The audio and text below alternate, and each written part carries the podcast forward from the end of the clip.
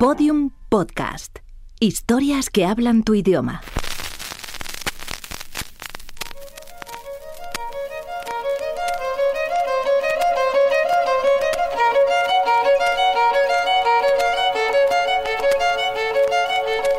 y estamos convencidos de que en esta misma Cámara la experiencia de ese gobierno de la gran derecha fomentará las condiciones para que la izquierda y los grupos progresistas que hay en ella lleguen a entenderse. Yo creo que estamos reinventando la democracia.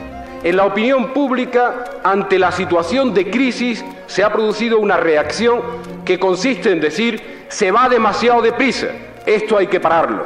En tanto que otra parte de la opinión pública, a mi juicio mayoritaria, cree que se ha hecho poco. Puedo prometer y prometo intentar elaborar una constitución en colaboración con todos los grupos representados en las Cortes, cualquiera que sea su número de escaños. Aquí hemos venido a hacer una constitución para España entera no aceptar con este motivo amenazas de nadie. La responsabilidad de que ese nuevo se rompa la paz ciudadana, si esa desgracia nos cayera, ya está claro a quienes podría corresponder. Santiago Carrillo, Felipe González, Adolfo Suárez, Manuel Fraga. A la undécima legislatura, que tenía que ser la primera después del bipartidismo, estreno de la nueva política, algunos le pusieron delante un espejo, el de la transición. Confiaban en que del nuevo tiempo saldrían nuevos acuerdos en España. Había en el Parlamento una mayoría partidaria de reformar la Constitución, pero la legislatura acabó por retratar la incapacidad política para llegar a acuerdos e incluso permitió ver nuevas enemistades. Tras darse en campaña, PSOE y Ciudadanos firmaron el Pacto del Abrazo y quienes más coincidentes eran sociológicamente fueron quienes más se enfrentaron, ya fueran PP y Ciudadanos. Yo lo único que tengo que decir es que el señor Rivera se ha pasado con armas y bagaje a apoyar al Partido Socialista y a su candidato. Pero si llega a un acuerdo el PP con el PSOE es un pacto de Estado y por el bien de España. Oiga, pues es lo mismo, un acuerdo eh, de Estado entre dos partidos centrados y en este caso el ya PP fueran Podemos y PSOE. El problema no es ese, el problema es que a usted le han prohibido gobernar con nosotros. Lo dijeron. No entiendo de dónde saca tanto odio y tanto rencor para con el Partido Socialista eh, Pablo.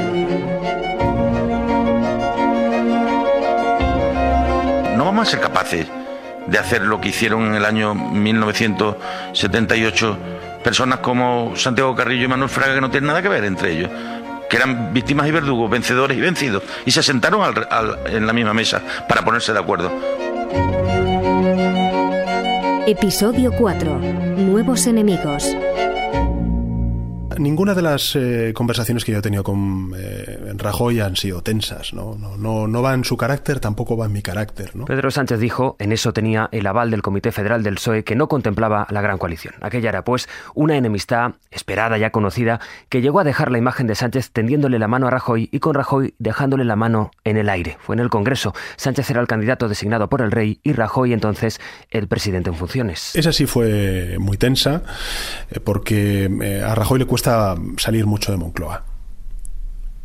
Y, y, le costó mucho, además, en reconocerse como un, eh, en ese caso, líder de la oposición que va a hablar con el que es eh, designado por, por, el jefe del Estado como quien debe intentar eh, construir una mayoría que permita formar gobierno. Dice Albert Rivera que le sorprendió la actitud que él, líder de Ciudadanos, vio en el PP, actitud que anticipó de alguna manera el propio portavoz popular en el Congreso, Rafa Fernando. Ahora está, luego estuvo eh, este de la coleta, el señor eh, Iglesias, que son los morados. Y ahora tenemos eh, otro que está de moda, uno nuevo de moda, el naranjito. Yo vengo del Parlamento de Cataluña y vengo ya entrenado y llorado de casa, que se dice, ¿no? Y ya sé lo que es intervenir y que sea haya virulencia o que haya, digamos, animadversión en, en las bancadas, en este caso independentistas. La bancada popular respetó bastante más a Pablo Iglesias, a Bildu o a Esquerra Republicana en su intervención que a Ciudadanos, ¿no? Y eso sí que fue, mucha gente lo comentó, algunos periodistas, que fue sorprendente esa virulencia, porque yo creo que no han asumido todavía que España ya no tiene mayorías absolutas, que hay que dialogar, que hay que llegar a acuerdos y que esto va a cambiar, ¿no? Y por tanto, yo, en fin, fue un momento personalmente que me sorprendió. El PP ha acentuado las diferencias con Ciudadanos para presentarse como el freno, el auténtico freno a un gobierno de la izquierda. Lo que hay enfrente es una coalición de izquierdas, una coalición del PSOE y de Podemos y no sabremos si con algunos otros acompañantes.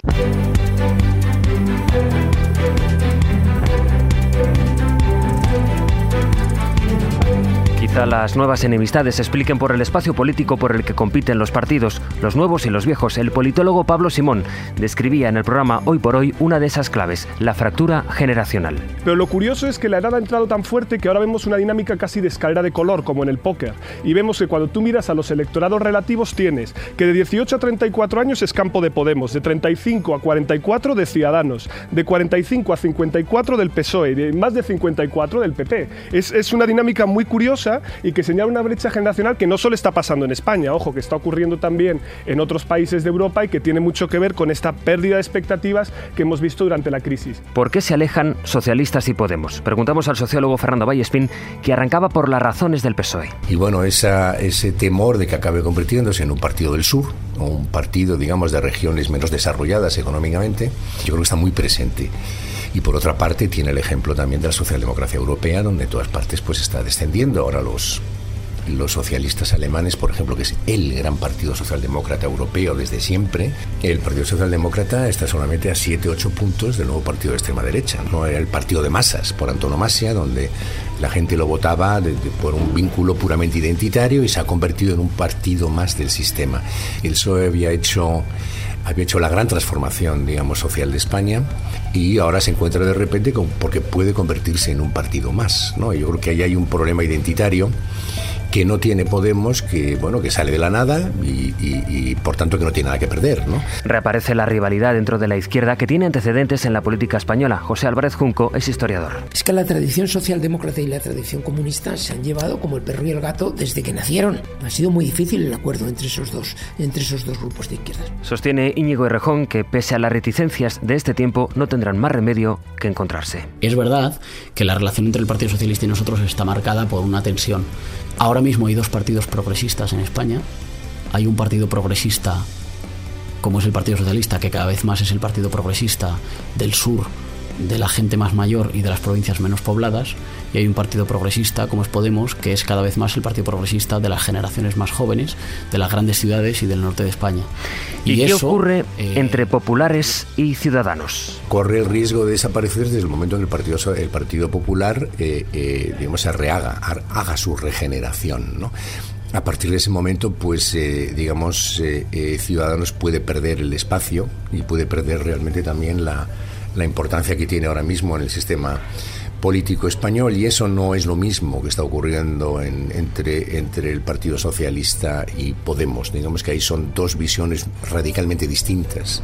El Partido Ciudadanos a lo que aspira realmente es a introducir eh, un pragmatismo en la gestión. Subraya Álvarez Junco la novedad que representa Ciudadanos en el escenario político. Yo creo que eso es una innovación. Es una innovación radical. En España no ha habido una derecha laica como Ciudadanos, una derecha con un programa económico mm, en fin, eh, elaborado y eso, que yo sepa, no lo ha habido. En España, durante la Segunda República, hubo una derecha republicana, sí, pero siempre fue un partido muy pequeño, muy, muy minoritario. Al acabar la legislatura, tras presenciar el distanciamiento en el Congreso, el presidente de la Cámara aludió precisamente al espíritu de la transición. Durante la transición que conquistó la libertad que hoy disfrutamos, los adversarios, incluso los enemigos políticos, fueron capaces de llegar a acuerdos institucionales sin traicionar sus propios principios. Esta vez no ha podido ser. Hombre, sí, hay que comparar con la transición. Vamos a ver, las circunstancias no son tan difíciles como las de la transición. Entonces, la comparación con la transición es que en aquel momento los actores políticos tomaron conciencia de la dificultad de la situación y llegaron a un acuerdo, algunos de ellos, pero bastantes, suficientes, para acordar, para llevar a cabo a la práctica el consenso en cuanto a las instituciones básicas del país. Y ahora, en cambio, no parece que haya conciencia de que la situación sea tan grave. Entonces los actores políticos no se sienten obligados. a ceder en sus posiciones. Fue más una transición mediática que política, aunque pese a su brevedad, sirvió para que nacieran nuevas enemistades. Diario de un naufragio. José Luis Sastre. Todos los episodios en podiumpodcast.com. Síguenos en Twitter, arroba podiumpodcast y en facebook.com barra podiumpodcast.